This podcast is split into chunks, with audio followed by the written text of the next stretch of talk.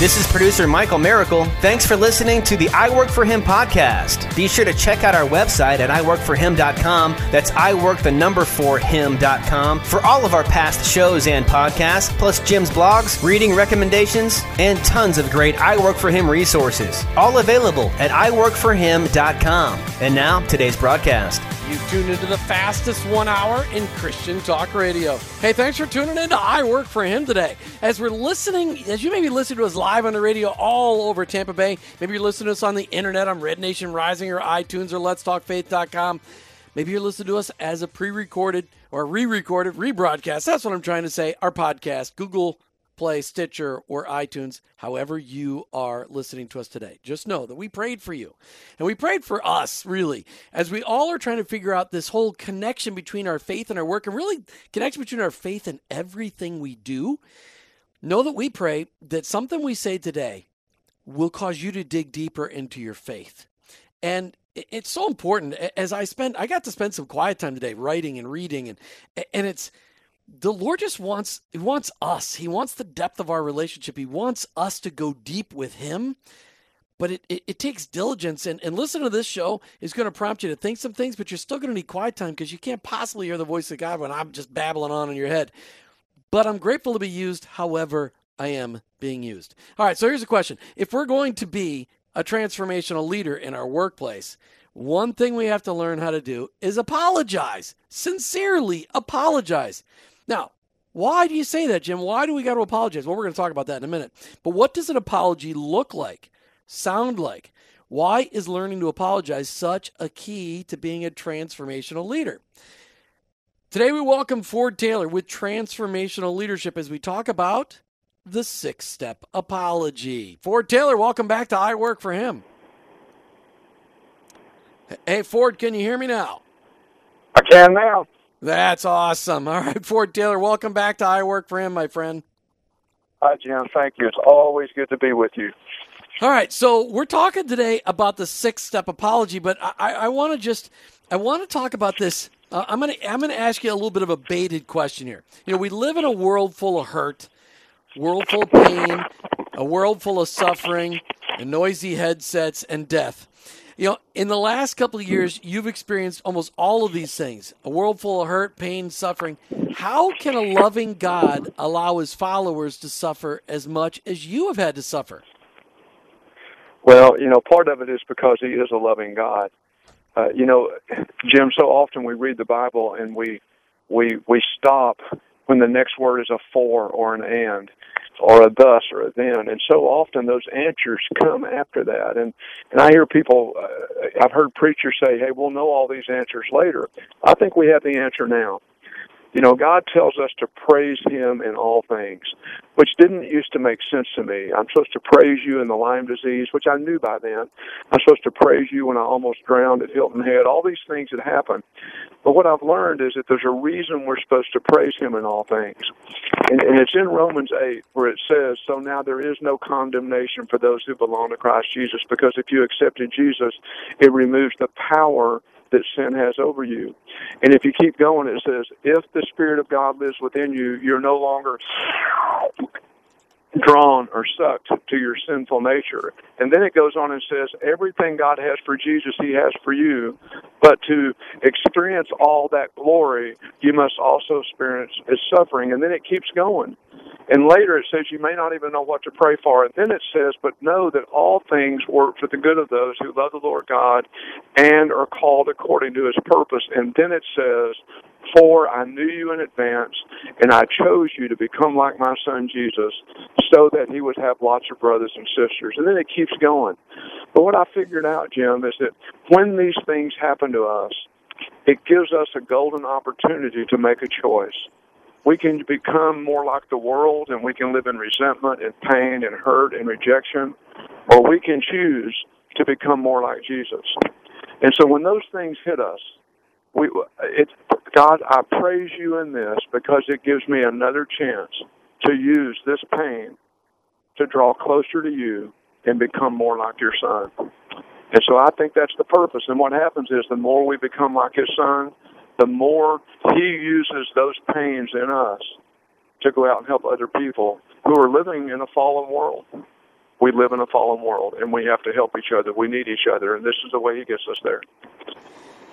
Uh, and I, I, know that the adversity in our lives is brought there to take us from who we are to who we can use, who God can use, to who we are to who He can use more effectively. Sorry, I was trying to think two things at one time. But it's still tough. It's tough to see a friend go through these kinds of things. You know, my life has been relatively simple compared to yours, relatively painless compared to yours. And so there's, you're like, why does God take some people through deeper pain, deeper trust growing experiences than others. Well, you know, Jim, I pray every day. Change me any way you want. Wash me clean of every sin. Let me be the answer to someone else's prayer. Uh, you know, let me die before I die, and and increase my faith. And and and if you're going to pray those kinds of prayers, God's probably going to answer them. You know, God, use me any way you want. Well, if He's going to use me any way He wants, there's some preparation for me to be able to be used that way. And, and most of us don't want to experience that suffering, even though he says, Everything that I have for my son Jesus, I have for you too. But you must suffer with him to experience his glory. Uh, and most of us don't want to do that. Those are really tough words. Those are really tough words. You know, but let's just let's look at the positive.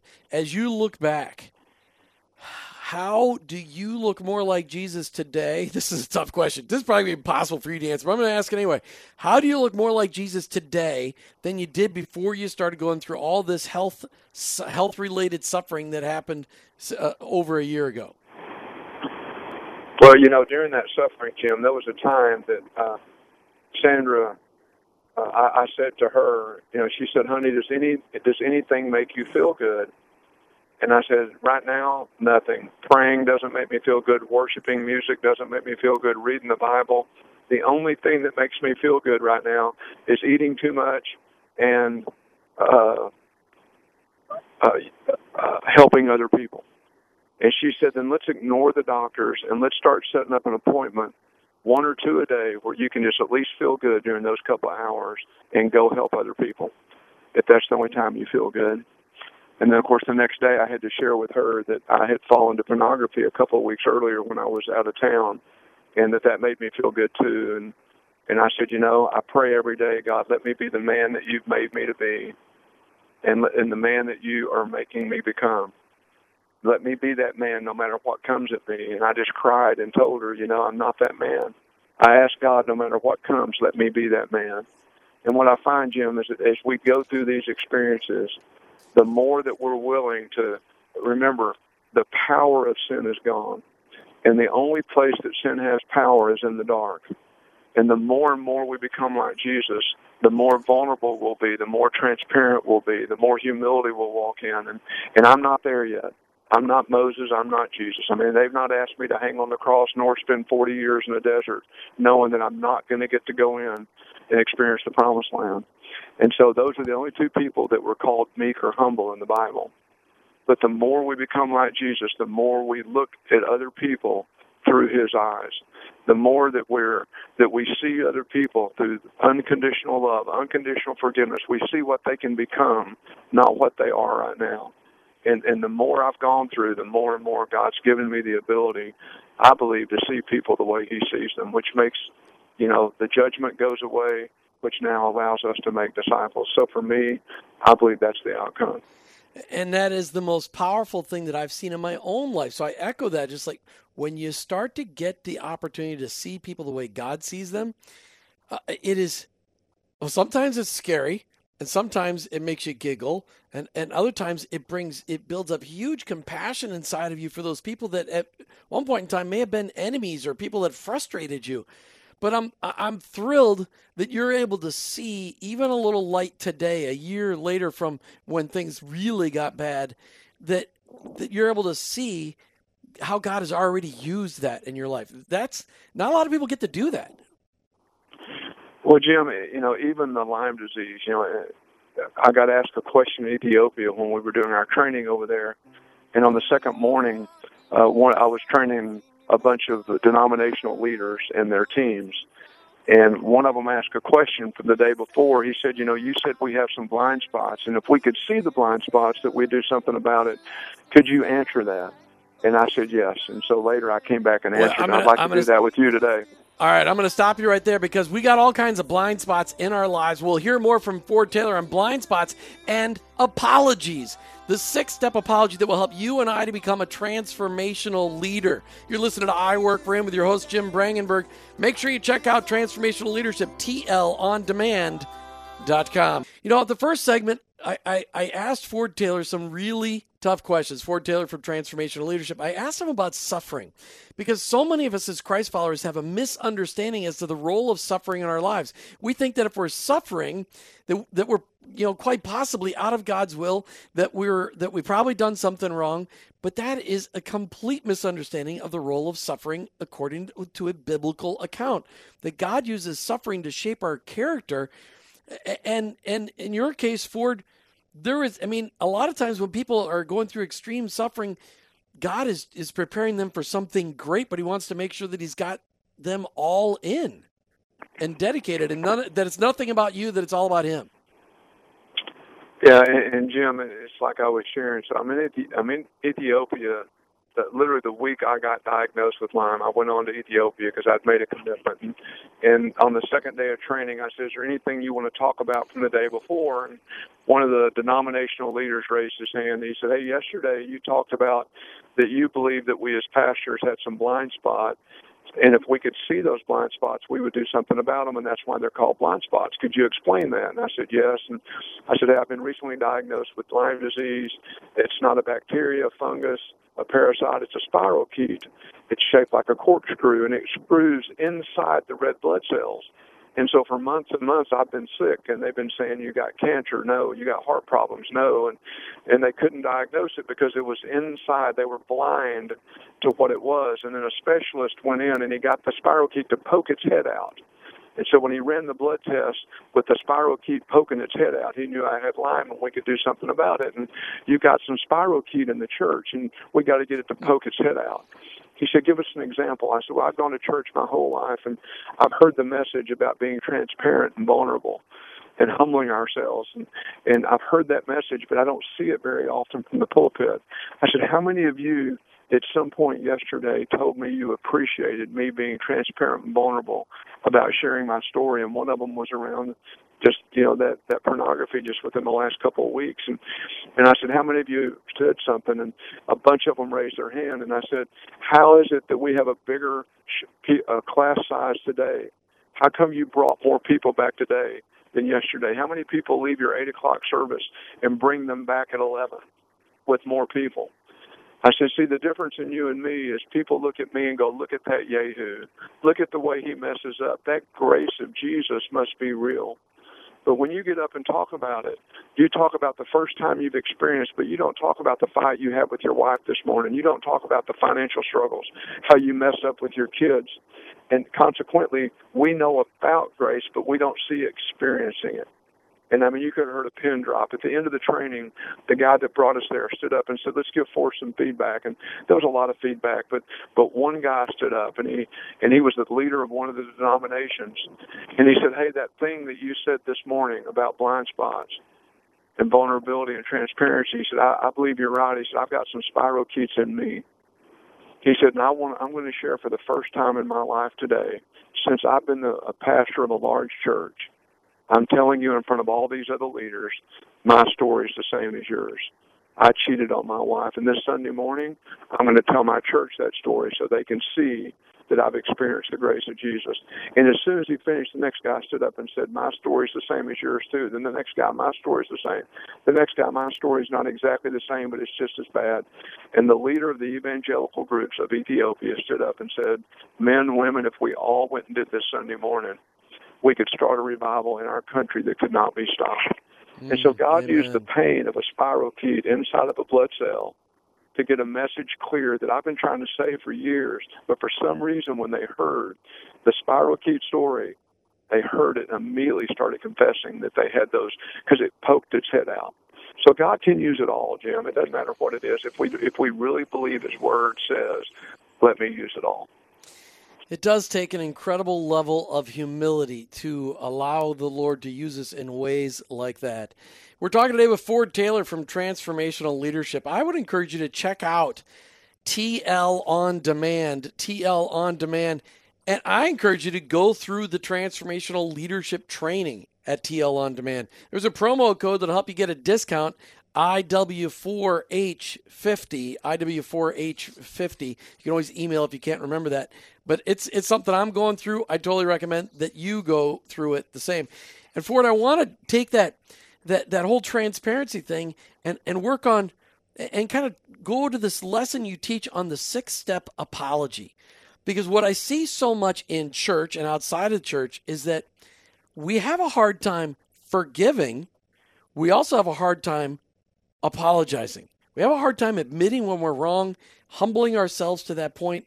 But it's that what I have seen as a manager in my own business many times and as a leader in small groups and leader in a church, my ability to apologize and recognize when I've just screwed up and ask people's forgiveness and and know that it's just something I have to do because if I don't, I'm going to go crazy not admitting it that's one of the most powerful gifts I've been given is the ability to ask people's forgiveness. But so often we are we really struggle with this whole apology thing. Why is it that it is such a, a difficult deal for almost everybody? Well, Jim, the, the as you and I both have talked about, we have a leadership crisis in our country and it's at home with our kids it's with our spouses it's from the it's in the church it's in the government it's in the classroom. And that crisis is based on that we have we found our ourselves in a place as leaders that we we've started worrying or thinking more caring more about how people view us or see us or what they think about us than we do about those that follow us and because of that, we, we kind of stay in that place, and I, I call it pride, that once we do something, we have to defend it and make it right, even though deep down we know it's wrong. And because of that, we're going to continue this crisis until we can find a way to humble ourselves and admit when we make mistakes. Let's, let's use for an example today. Let's say I make a mistake on your radio show and I don't even know I make it. And let's say you get a thousand calls saying, I can't believe you let that Ford Taylor guy do what he did on your show. Now, mm. if you loved me and really loved me, you're going to call me and, and you're going to call me with humility, uh, with with grace, with love, and you're going to say, "Ford, I think something happened that that you might not be aware of, and I might be wrong. Could I share something with you?" And if you approach me that way, because you're approaching me in humility, and you're saying you might be wrong, but I care about you. I care about your relationship with me. I care about how you're coming across to the audience. Can I share something? And then if you share the truth, and I go, wow, Jim, man, I had no clue I did that.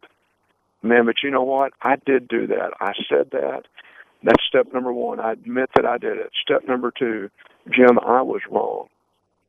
Step number three, I am sorry. Or if you were raised in a home that you were told you're a sorry little son of a gun, then just use the word I apologize. And then step number four is will you or when you can, will you forgive me? And in this case, I would ask you, Jim, could I come back on your show just one more time? You may never want to have me on again, but would you let me come one more time and apologize to your audience for what I did?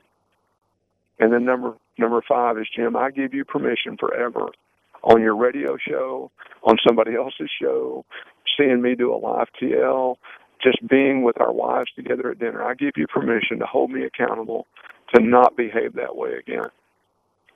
And then the sixth step, that was number five, is Jim, is there anything else that I owe you an apology for? And I'm going to go silent.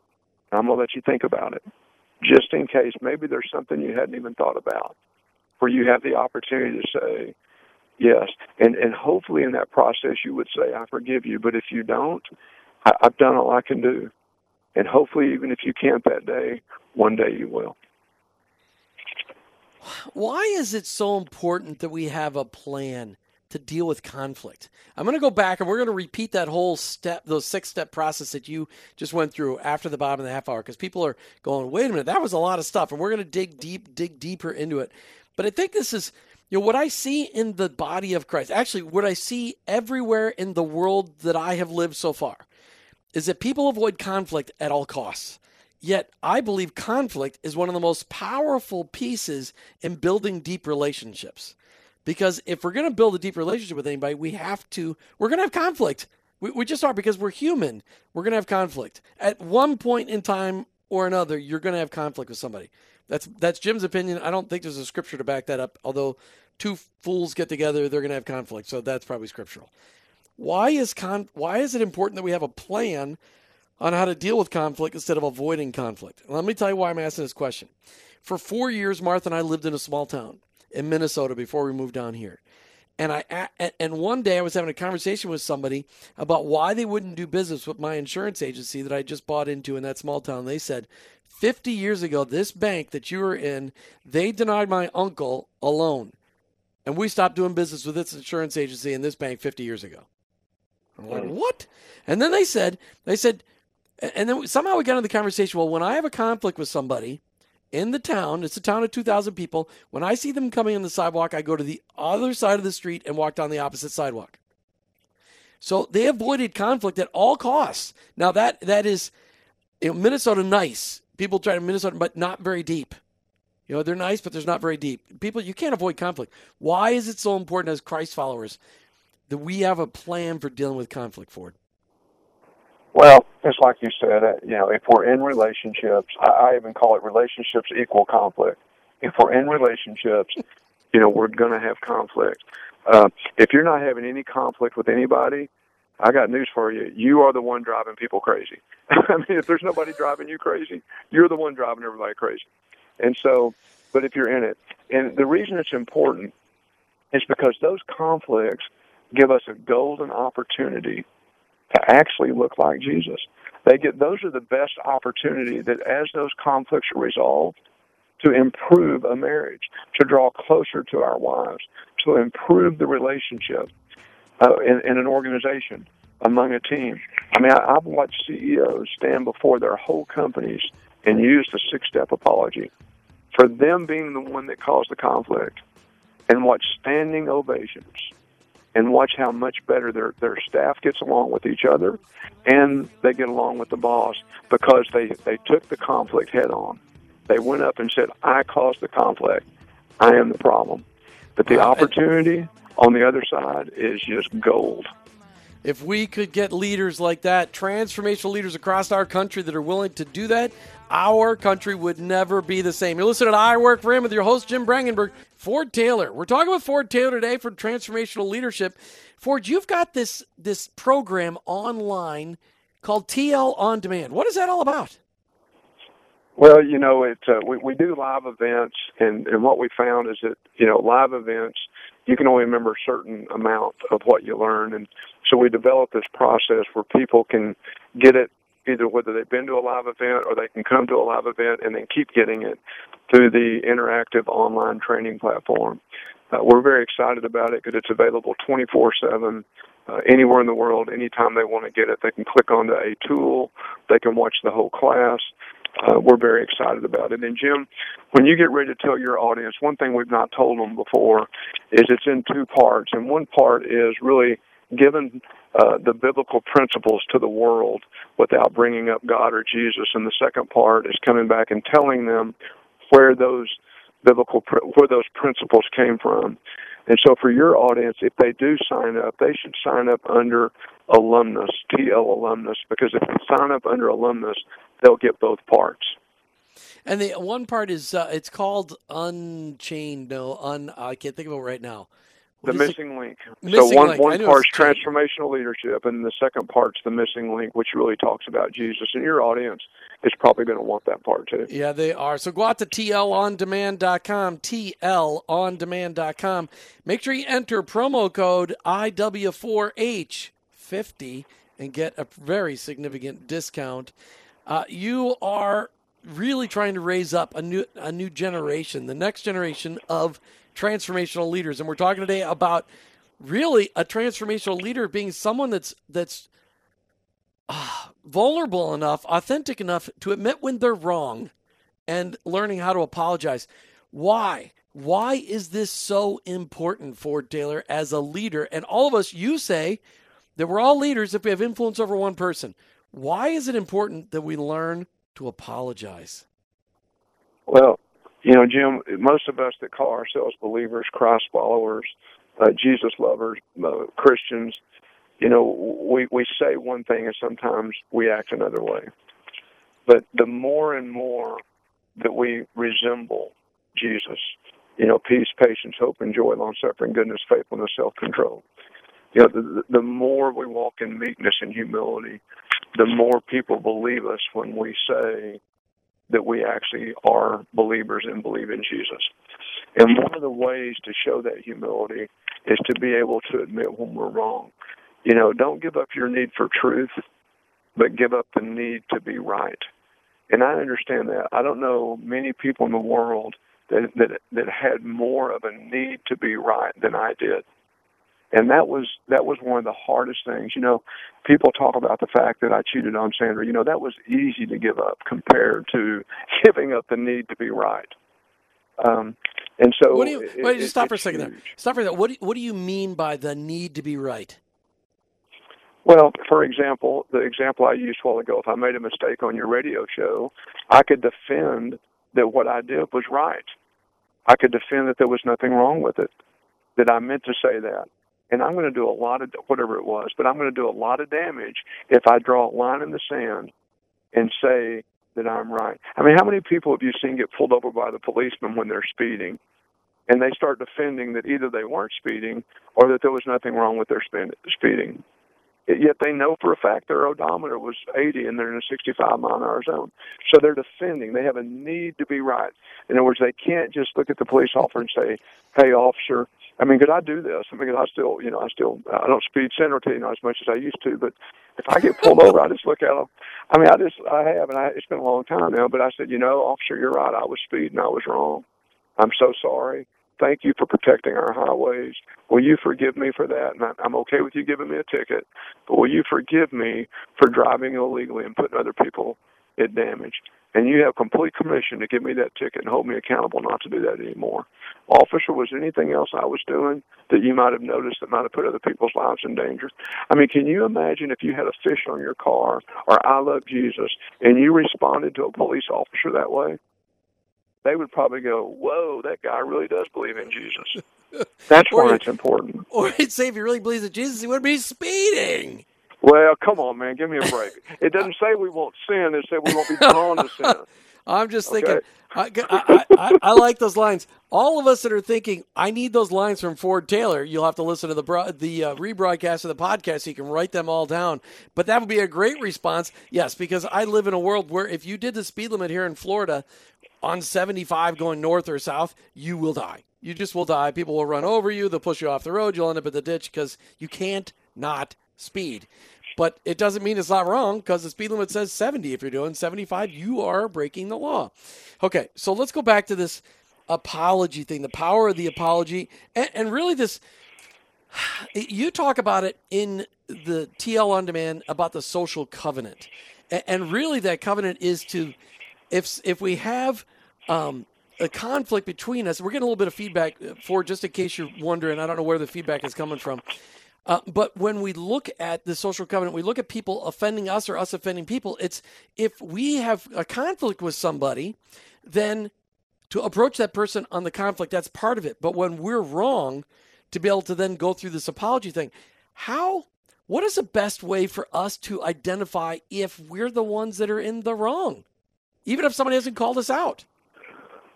Well, you know, if it's a blind spot, you, won't be able to know that you're wrong until somebody calls you out. That's why the Bible calls. That's why David says you can be deceived in your own heart. That's why we, the world, you know, psychiatrists call it a blind spot. Somebody's going to have to call it out. But if it's not a blind spot, and you know you're wrong, just admit it. Life is so much easier when you just admit that you're wrong than it is to fight because when you fight, it causes that conflict.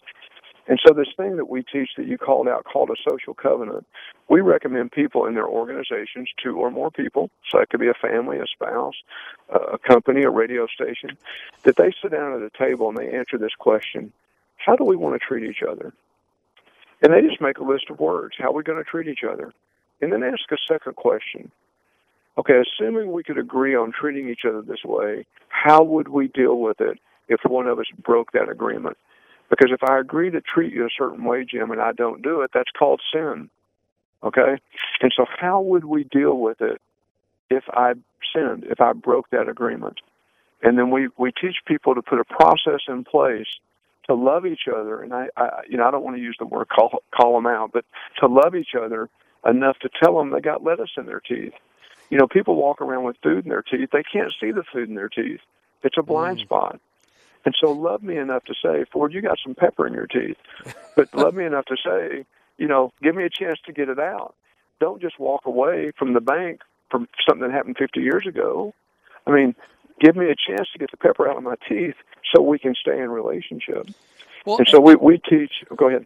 Well, I was just going to say, I mean, it is, ama- I tell people, when, when, when I hired new people, or if I go into an organization or go into a, a small group, like, listen, I'll know you love me when you're willing to tell me when I'm wrong. I'll know you love me when you're willing to point out that, eh, that you disagree with me, or I know that you love me if you tell me when I've hurt you, so that I have an opportunity to apologize. Because I, I, I said I will be devastated if I find out five years down the road that I hurt you and you never told me, and I couldn't apologize for it because that that is the absolute last thing in the world I want to do. So I know people will lo- that love me if they understand that. That's exactly right, and and you, and we can hurt people not even knowing we did it. I mean, it, it's completely blind to us. We don't even know we did it. Now, if we know, we ought to go apologize. But Jim, if, but if we have that in place, how are we going to treat each other and how are we going to approach it? And we know we're going to approach it in advance that we're going to go one on one and talk about it. We're not going to go tell other people. We're going to go to the person that did it. And if we already know in advance, if we've agreed that if we can't resolve it between us, we're going to agree on a, a third or four, a third party or a person or two to come help us try to resolve it. And if we still can't resolve it, if we agree that there'll be some group of people that will resolve this for us, because it could be that I come to you saying you broke the agreement, and I might be the one that's wrong. The whole team may say, Ford, Jim didn't do anything wrong. Or they may say, Jim, come on, you can't keep behaving that way. But if we know in advance that's the process, go one on one, take somebody or two with you to try to help. And three is take it before a group. And the fourth step is if I'm wrong, I've got two choices. I can do the six step apology or I can leave the group.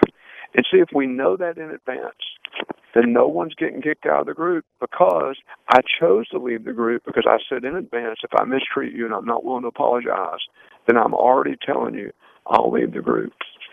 Now, you asked the question earlier what's the significance of resolving conflict? Well, I just gave you exactly how Jesus said to resolve conflict.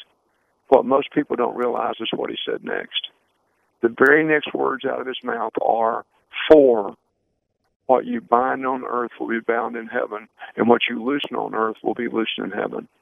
And so, if you don't walk out this process, instead of loosening, by walking out this process, you're, you're loosening love and grace and forgiveness and truth and humility. If you don't hmm. walk it out, you're loosening resentment rejection, bitterness, hatred. I mean, so there's a spiritual dynamic to resolving conflict that very few people are aware of because there again, we stop reading the Bible at a certain place right. when Jesus sure keeps going. We're talking today with Ford Taylor from Transformational Leadership. I would love for you to check out how to become a transformational leader, a Christ centered transformational leader. Go online to tlondemand.com, TL Transformational Leader, tlondemand.com. Make sure you enter the promo code IW4H50. And I encourage you to sign up today. This is not something that will just. This could be your devotion time for the next several weeks. This would be a study where you will learn things about yourself and about others that you've always wanted to know. Uh, it's it's incredible. Make sure you do that. Hey, we still have the book available today. That means everybody's really dug into the conversation. If you'd like to get a book on forgiveness by Matthew West, call the studio line at 877 943 9673. Or you could just email me, jim at iworkforhim.com, jim at iwork, the number four, him.com. If it's still available at the end of the show, we will post it on Facebook, and they always go very quickly when we put them on Facebook. Ford, one of the things that I know is when people make that choice, they, have been confronted and or, or, or maybe there's been a conflict and people say, "Well, I'm not going to I'm not going to confront somebody." If they don't confront somebody, typically that but they've been hurt, typically that bitterness, that anger starts to build up in them and they tend to start to gossip. They tend to start to share things with people because of their hurt. And gossip is extraordinarily destructive, isn't it? You know, gossip. You know, when when I go out and teach in in the church, you know, I, as you know, I teach in the world and in the church, and of course, the church is us in the world. But there are people that aren't a part of that. Um, but but one of the things I teach them is that if we could learn to stop taking offense and stop gossiping, we could change the world in about 48 hours. Because the truth is, great people talk about vision and ideas Average people talk about things. Small people talk negatively about other people. Smaller people let them. Even smaller people join them, and even smaller people spread that around. And and what if you're wrong? What if what if you're sharing something and now there's no undoing it? Because too many people know about it. Too much damage has been done. It's crazy. Find out more about what transformation, what the t- transformational leadership training is all about at tlondemand.com. tlondemand.com. Promo code IW4H50. If you want to be the kind of leader that makes an impact, a forever, lifetime kind of impact, you got to be a transformational leader. That's not the kind of leader where you go to like Harvard. You're not going to learn this at Harvard. You're not going to learn this. I don't know where you're going to learn it anywhere, but at tlondemand.com. We promised Ford Taylor that we would come back and walk through the six step apology because as we realized that, hey, you know what? I might have been wrong there. Uh, I need to go back in and apologize. Or somebody might come up and say, um, by the way, you were wrong. Uh, you need to go back and apologize. But this six step apology has some really important steps to it. And we got a few minutes left. Let's hit it. Okay. I'm going to go a little slower this time to be sure if people want to write down the six steps, they can. But if someone, either if you know you made a mistake or you're wrong on something, or if someone comes to you and points it out to you, step number one is that you state the offense back to them. Uh, if it's your spouse, yes, honey, I did do that. So, number one, state the offense. Number two is use these words I was wrong. Just say it. it. It's so much easier to say I was wrong than to defend it. And step number three, I am sorry or I apologize. Learn when you apologize to leave the words I want to out. Because to tell somebody I would like to apologize to you or I want to apologize, that's a desire to apologize, but it's not a true apology. Just say it. Number four, step number four, is will, you or when you can, will you forgive me? So, will you or when you can, will you forgive me? Now, the reason I add the when you can is there are people who will play the forgiveness card just to get the conversation over with. They don't really plan on changing their behavior. And so, if you're one of those people, ask the when you can, will you forgive me? If you've not played that card, you probably can just say, "Will you forgive me?" or "Will you forgive me when you can?" Let okay. me just stop. Now, get, stop. I'm, I'm going to stop it for a second. This conversation is so important because if we act like this, if this truly flows out of our heart in the workplace, our workplace is going to be turned upside down for Jesus like overnight because this is this is revolutionary behavior. It seems ridiculous. If our great grandparents were listening, they would go, "Really? You got to talk about this on the radio?" But this is amazing stuff, Ford. So I'm just to review what you said. Listen, just state the offense and say, "You know, I was wrong. Uh, admit you were wrong. Uh, apologize or say I'm sorry. Ask them to forgive you. Go ahead." Okay, and then it gets really significant because this is where real behavior starts changing. It's step number five. Number five is so whoever you whoever you did this to, I give you permission to hold me accountable not to behave this way anymore. Man, you want to talk about restoring a relationship with a coworker, a boss, employee, a wife, or a child? Give them permission to hold you accountable. Now, you're not you're not making them accountable to hold you accountable. It's not their responsibility. It's your responsibility, but you're giving them permission. And then step number six, is there anything else? You know, when I've used it for my children, Jim, I've got three daughters, and, and I would say to them, sweetie, if there's anything else, please tell me because I don't want you to carry any of the mistakes that your dad has made in your life into your marriage. And so if there's anything else, please tell me. And they've gotten to a place where they're now say, Dad, there's nothing else I can think of. I said, That's okay. But if there is something, please do not walk down that aisle and carry any of my mistakes into your husband. And so that sixth question is also those last two, they will cause us to want to change our behavior. When this happens, have you ever seen this happen in a small group? Have you have you seen this attitude change in a small group like this, where people take this and make this commitment? Uh, what's it look like? Well, I mean, go to go to our Transform Lead website. You know, that's a different website we have, and look at the testimonials. Look at what happens in the companies. Look at uh, watch these CEOs talk about what happened to the profitability in their company, what happened to the turnover rate with their employees, and then they'll keep going and talk about what happened in their marriage and what happened with their children. Because see, it doesn't. Because I can tell you, if if somebody's happy at home, they're a better worker. Yes, if they're they happy are. at work, if they're happy at work, they're better at home. And so, you know, we do this where all these tools work across every sphere. You don't have to disconnect them, but go watch those testimonials. Absolutely, we see it, and it's amazing to watch what can happen when we walk out these biblical principles and, and really allow God to show up in our organizations. Ford Taylor with Transformational Leadership. Thanks for being on I Work for Him today. Thanks for going over that six step apology. Thank you, Jim. It's always an honor and humbling to be with you. All right, as we come to the end of another I Work for Him show, make sure you check out TLOndemand.com, TLOndemand.com, promo code IW4H50. You've been listening to I Work for Him with your host, Jim Brangenberg. I'm a Christ follower. My workplace, it's my mission field. But ultimately, I work for Him.